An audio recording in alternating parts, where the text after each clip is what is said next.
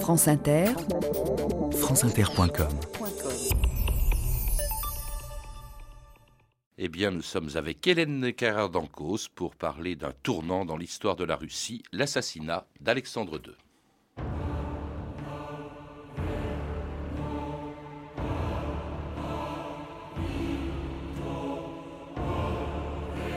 Le gouvernement russe est une monarchie absolue tempérée par l'assassinat. Custine.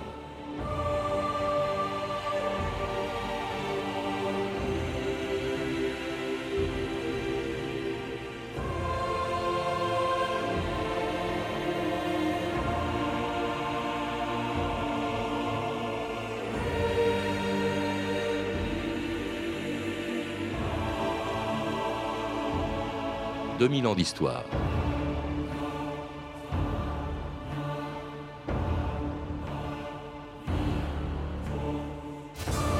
Pendant 25 ans à la tête de la Russie, Alexandre II en avait bouleversé l'histoire en entreprenant plus de réformes que tous ses prédécesseurs.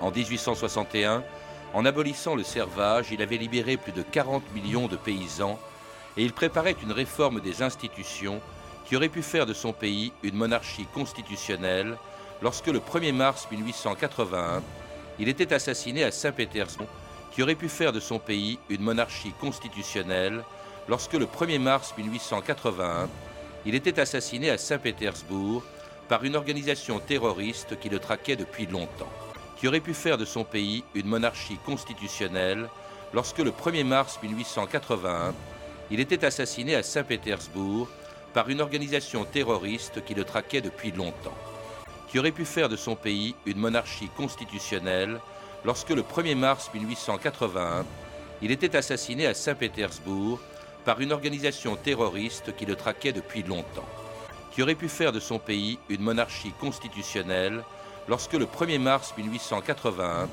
il était assassiné à Saint-Pétersbourg par une organisation terroriste qui le traquait depuis longtemps qui aurait pu faire de son pays une monarchie constitutionnelle lorsque le 1er mars 1881, il était assassiné à Saint-Pétersbourg par une organisation terroriste qui le traquait depuis longtemps, qui aurait pu faire de son pays une monarchie constitutionnelle lorsque le 1er mars 1881, il était assassiné à Saint-Pétersbourg par une organisation terroriste qui le traquait depuis longtemps, qui aurait pu faire de son pays une monarchie constitutionnelle lorsque le 1er mars 1881, il était assassiné à Saint-Pétersbourg par une organisation terroriste qui le traquait depuis longtemps.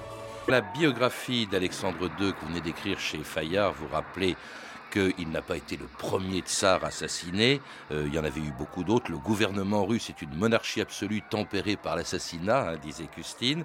Et l'assassinat d'un tsar, c'était presque banal, sauf que dans le cas d'Alexandre II, ce n'était pas n'importe quel tsar. C'est vraiment un de ceux qui a le plus compté dans l'histoire de, l'Empire euh, russe, le plus réformateur peut-être de tous les tsars russes. Oui, c'est le plus réformateur. Il a été beaucoup plus euh, que Pierre le Grand, qui a beaucoup réformé, mais qui a réformé avec des méthodes barbares, un petit peu à l'asiatique, il a été un réformateur de type occidental, ce qui était une nouveauté extraordinaire.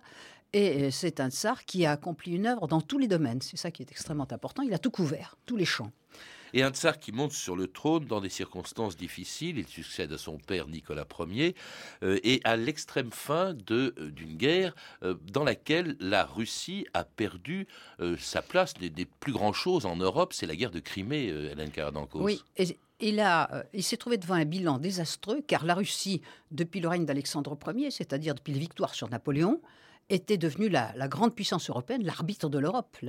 La mère de la Sainte Alliance. Et puis tout d'un coup, euh, la défaite de la guerre de Crimée, où s'est engagé très imprudemment le père d'Alexandre II, Nicolas Ier, rejette la Russie là où elle avait, où elle se trouvait euh, au XVIIIe siècle, c'est-à-dire un pays que l'Europe considérait comme tout à fait marginal.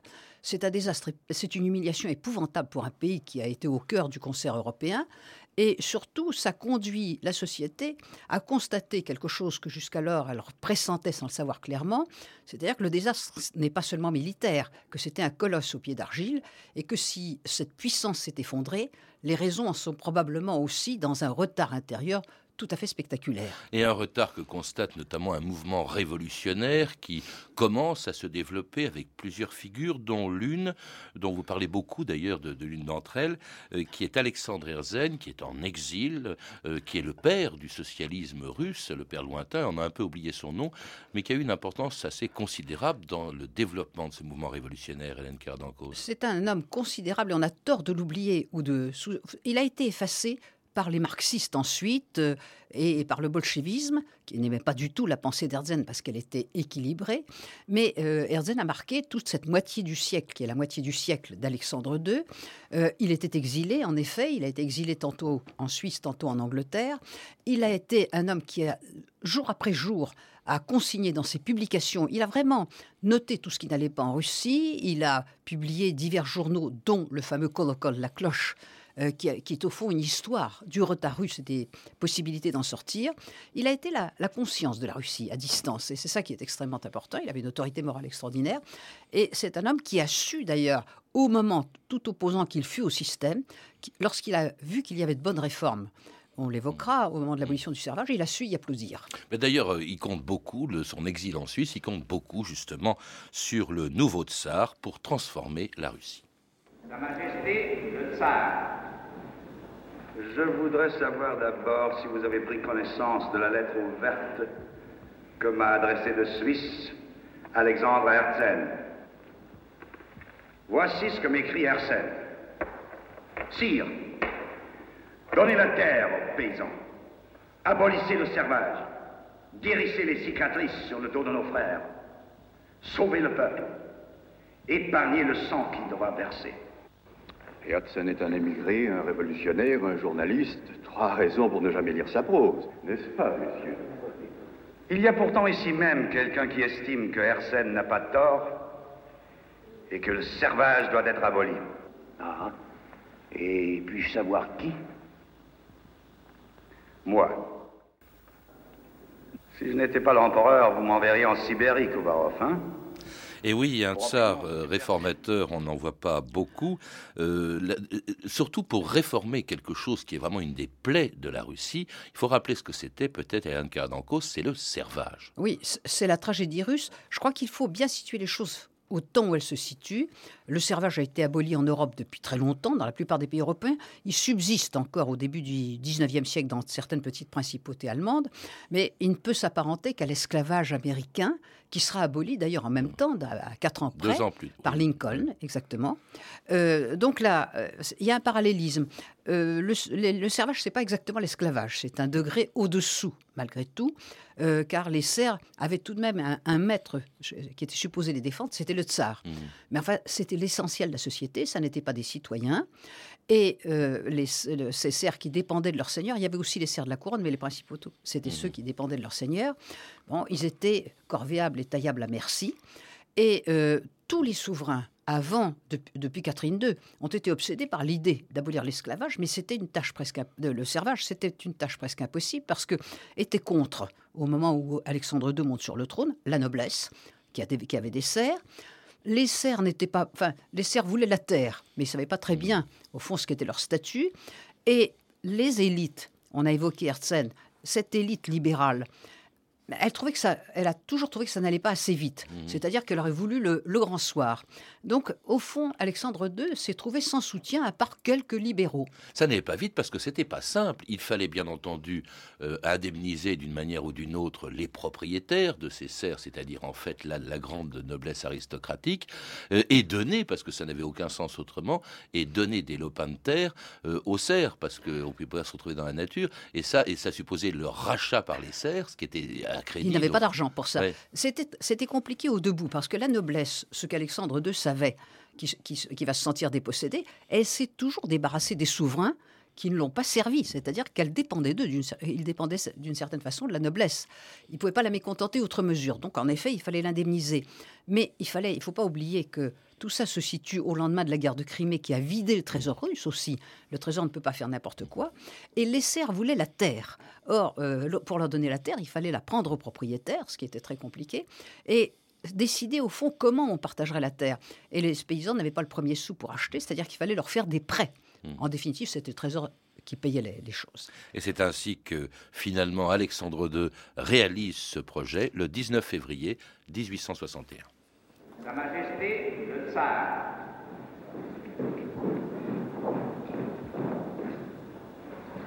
Asseyez-vous, messieurs.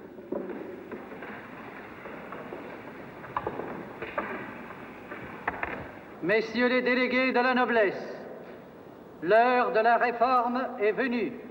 Nous, empereurs de toutes les Russies, proclamons l'abolition du servage et accordons aujourd'hui la liberté personnelle à 49 millions de nos sujets. Je le veux, je l'exige, je leur donne. Vive les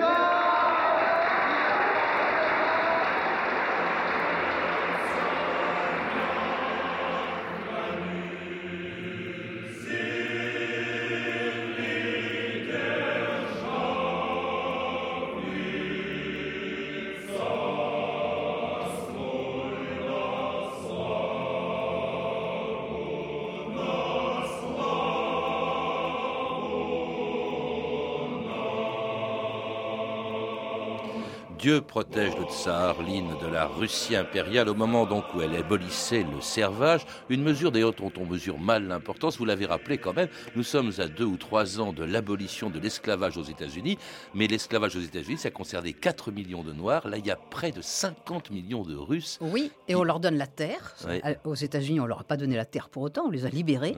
Et aux États-Unis, ça a donné une guerre civile. En Russie, il n'y a pas eu de guerre civile, ça s'est passé dans la paix. Tout le monde se souvient de Lincoln, mais on a oublié l'importance de cette réforme d'Alexandre II. Une de- des nombreuses réformes. Vous en citez beaucoup d'autres, euh, Hélène Cardancos. D'abord, il y a celle de la justice. qui est vient une réforme après. capitale, parce que la justice russe était une justice qui qui n'était juste que de nom. Elle était même monstrueuse. Custine, tous les, autres- tous les voyageurs racontent les horreurs. On fouettait les, enfin, tout se passait en châtiment corporel, euh, tout à fait monstrueux. Euh, il n'y avait aucune justice contradictoire, il n'y avait pas d'avocat. Et d'un seul coup, Alexandre II a fait élaborer cette euh, réforme de la justice qui a fait de la Russie le pays avec la justice la plus moderne en l'espace de quelques années. Mais véritablement, au regard de tout le reste de l'Europe, c'était une justice exemplaire. Avec ces châtiments corporels qui étaient épouvantables Ah bah, et qui ont sont, été qui sont supprimés abolis. dans dans On- l'ensemble, on, tout ça. on fouettait avec un knout les. Euh, on fouettait avec les knouts. Et d'ailleurs, quand on lit La Comtesse de Ségur, il y a les récits euh, Ouais. du, du capitaine qui fouette euh, la, la- la mauvaise nièce. Réforme de l'université aussi. Alors, important. une réforme de l'université, je dirais, c'est intéressant de penser en termes contemporains.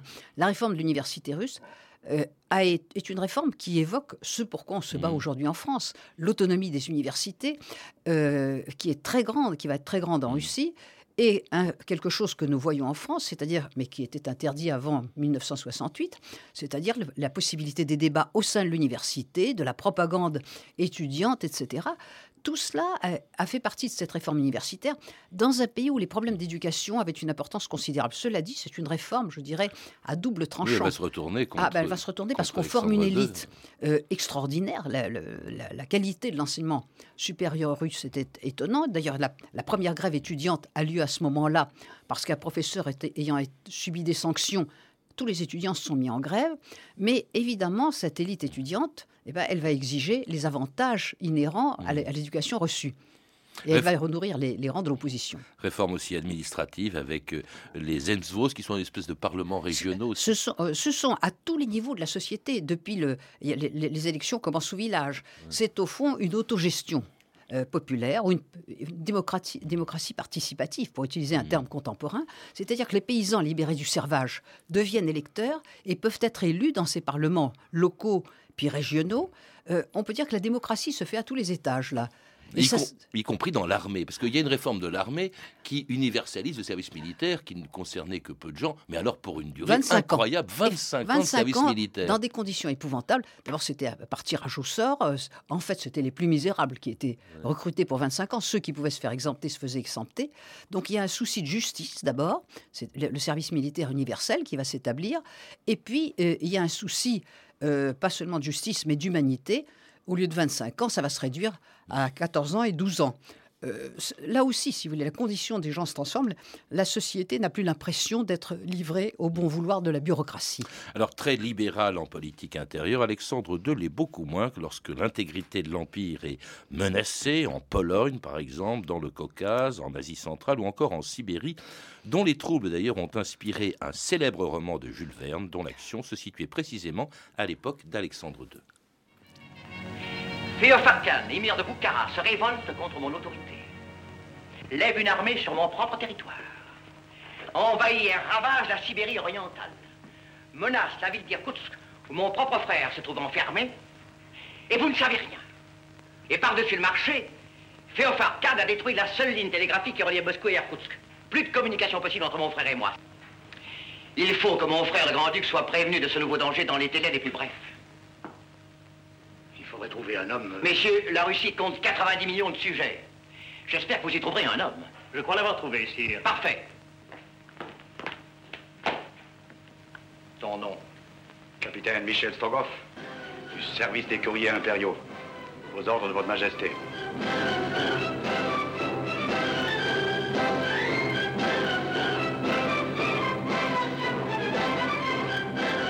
C'est un extrait de la meilleure adaptation de Michel Strogoff de Jules Verne.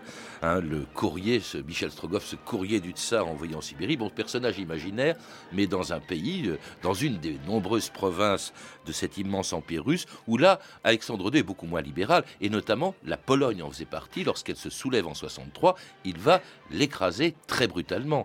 Euh, l'affaire polonaise est doublement intéressante. Bon, d'abord parce qu'Alexandre II, en effet, a pensé qu'il ne pouvait pas tolérer le soulèvement polonais, mais aussi parce que la Pologne, ça a été d'une certaine façon le laboratoire libéral, c'est-à-dire que avant le soulèvement, Alexandre II évoque l'idée d'une possible il y a une constitution en Finlande, il se demande si on ne pourrait pas en faire une, ce qui avait été promis, en Pologne. Et le soulèvement polonais se situe en 1863, c'est-à-dire dans la, dans la foulée du printemps des peuples qui a bouleversé l'Europe en 1848. C'est un vrai printemps ce qui se passe en Russie depuis le début du règne d'Alexandre II, depuis 1856, c'est un printemps, toutes ces réformes. Et on peut dire que le printemps polonais euh, tue d'une certaine façon euh, le printemps russe. Ça a été, c'est ça qui est très paradoxal, car Alexandre II, le libéral, euh, considère que l'intégrité de l'empire c'est fondamental. Vous savez, l'empire n'a jamais reculé nulle part. L'histoire de l'empire de Russie, c'est une avance perpétuelle. Même si Alexandre II est le seul souverain, et les Russes s'en souviennent, qui a accepté un abandon, c'est-à-dire euh, l'abandon de l'Alaska. Ah oui, ça on oublie aussi. L'Alaska qui était russe, et même la ville de San Francisco. Même la ville de San, Francisco qui s'appelait Fort Ross, on avait construit un fort là, et il y avait des colonies de Russes, et même aujourd'hui on retrouve des églises qui sont celles qui ont été construites à cette mhm. époque. Or, l'idée euh, impériale, c'est toujours qu'on va de l'avant, mais jamais de l'arrière. Et en Pologne, ça voulait dire reculer reconnaître une certaine autonomie à la Pologne. Cet écrasement de la Pologne donne d'Alexandre II l'image de quelqu'un de rétrograde. En fait, les réformes ne s'arrêtent pas en 1863, il écrase la Pologne. Il continue à réformer jusqu'en 1866. Et puis il y a eu un temps d'arrêt, mais qui est consacré au développement impérial. Hmm. Alors au développement de l'Empire dont il reporte les frontières plus loin, hein, s'il abandonne Alaska et San Francisco, il va plus loin. Par exemple, c'est lui qui est à l'origine d'une annexion, si on peut dire malheureuse, quand on voit ce qui s'y passe aujourd'hui, c'est la Tchétchénie. Oui, alors il a, il a récupéré la fin. La guerre du Caucase commence au début du siècle. C'est lui qui, c'est à lui que l'imam Shamil va se rendre.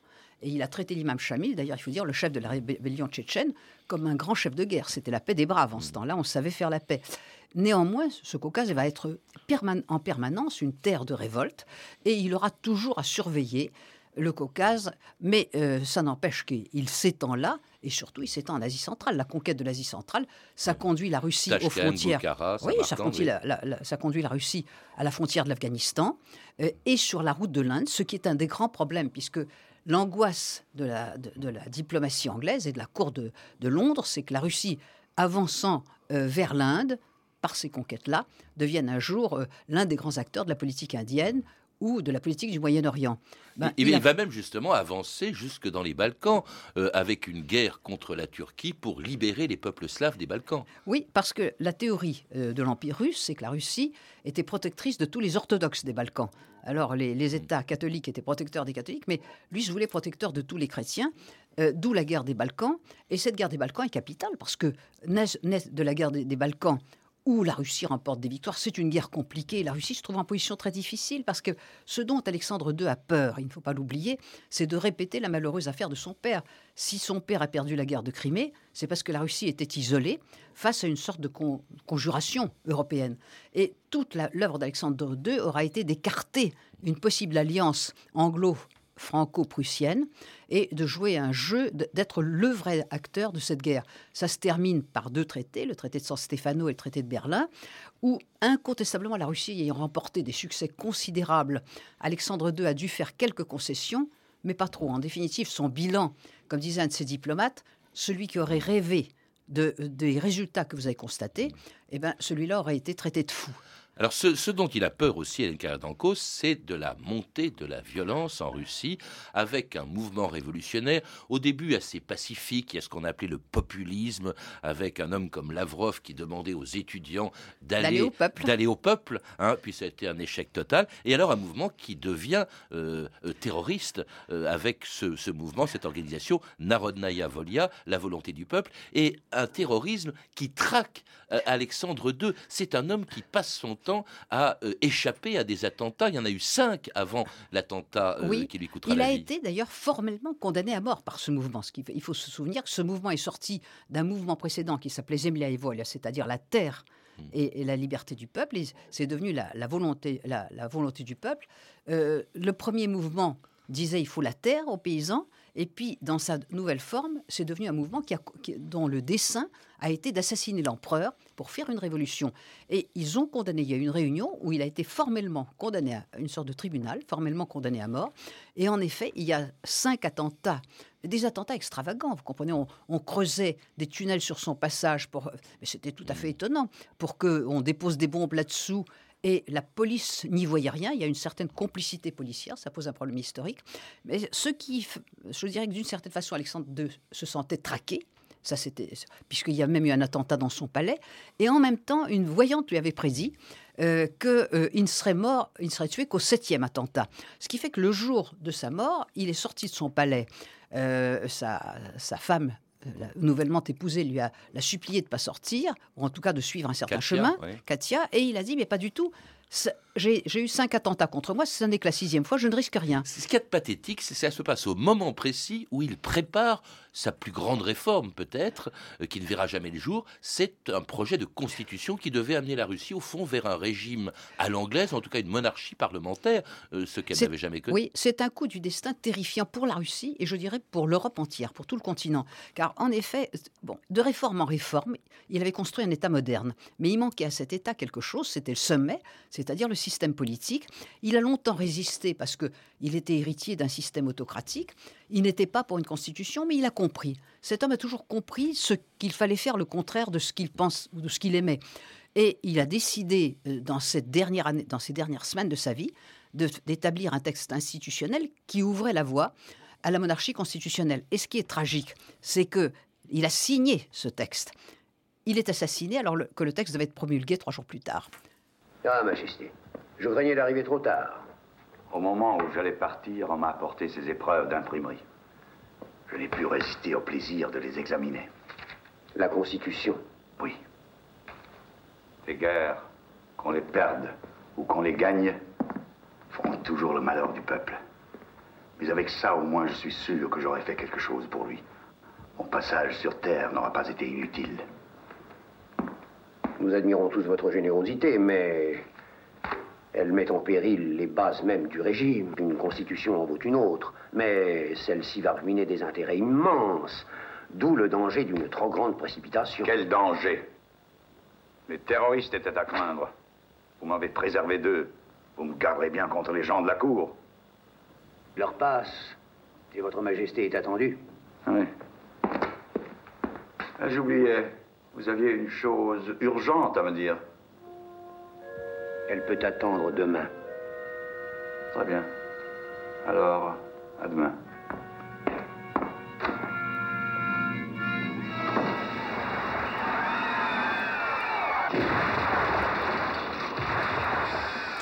C'était le 1er mars 1881, l'attentat qui a coûté la vie à Alexandre II, dans les circonstances épouvantables. hein, il a été... Effroyable, il a été déchiqueté, absolument. D'ailleurs, en fait, il aurait pu ne pas mourir s'il n'avait pas été un homme courageux, car il a été épargné par la bombe qui a été lancée sur lui, par l'explosion, et comme il a vu qu'un soldat avait été blessé, son cocher lui a dit Venez, venez, partons. Et au lieu de ça, il a couru vers le soldat blessé, il s'est penché vers lui, et à ce moment-là, il a été atteint par la seconde bombe, ce qui fait que la voyante qui lui avait dit que ça serait au septième attentat, en fait, c'était six, mais à deux coups. Et euh, un révolutionnaire a dit de lui que était mort en soldat. Et c'est la vérité, seulement il a été déchiqueté, c'est épouvantable. Et on l'a rapporté dans son palais mourant, il avait un œil arraché, enfin, c'était un spectacle inimaginable. Et son petit-fils, qui deviendra Nicolas II, a été conduit devant le, le- le quasi-cadavre, le mourant déchiqueté, devant ses souffrances. Et ça explique aussi que son héritier, Alexandre III, se soit dit, ce qui a été le mot qui a couru à ce moment-là, voilà ce que donnent les réformes. On vous, vous faites des réformes et on vous assassine. C'est-à-dire que son fils, par horreur des réformes, a déchiré euh, ce que- la réforme que son père avait signée, mais pas encore promulguée.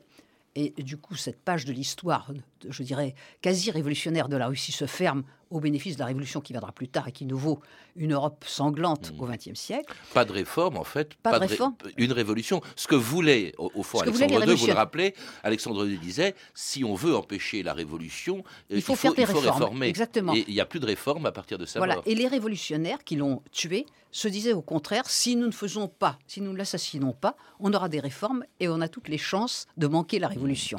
C'est l'extrémisme qui l'a emporté. 80. C'est ça la leçon de cette histoire. Et, et c'est en quoi cet assassinat, il a eu des conséquences non seulement pour la Russie, mais pour le monde Ah bah, pour tout le- Quand on pense à la 20e siècle. révolution de 17, qui ne serait, vous faites un peu d'histoire-fiction, mais ça serait peut-être pas produit, cette révolution de Ah, mais je 17, crois si que- si l'Empire russe avait continué dans la S'il voie avait- des réformes. si c'était une démocratie, par le- une, dé- une monarchie constitutionnelle, il n'y avait pas de raison qu'il y ait la révolution. C'est bien ce que. mais Lénine l'a toujours su aussi. Euh, en fait, la- les assassins d'Alexandre II ont programmé toute l'histoire euh, européenne du XXe Ça fait siècle. penser quand même, et vous le dites d'ailleurs, enfin vous parlez de glasnost, de perestroïka, au destin d'un homme qui lui était à la tête de la Russie euh, communiste, c'était Gorbatchev.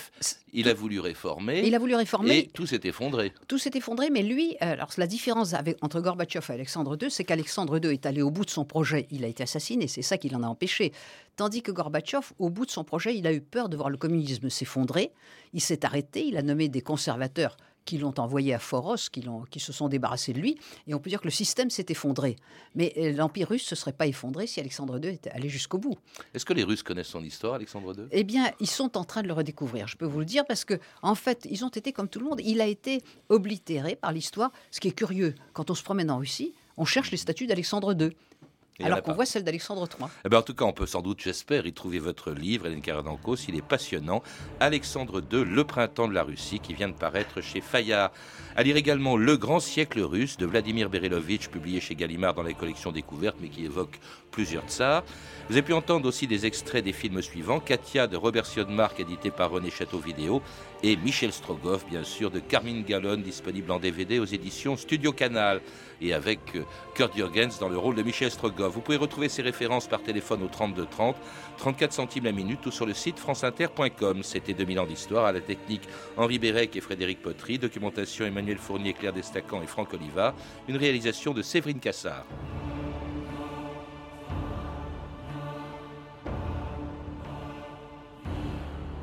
Demain, dans 2000 ans d'histoire, un aventurier et un écrivain, Henri de Montfred.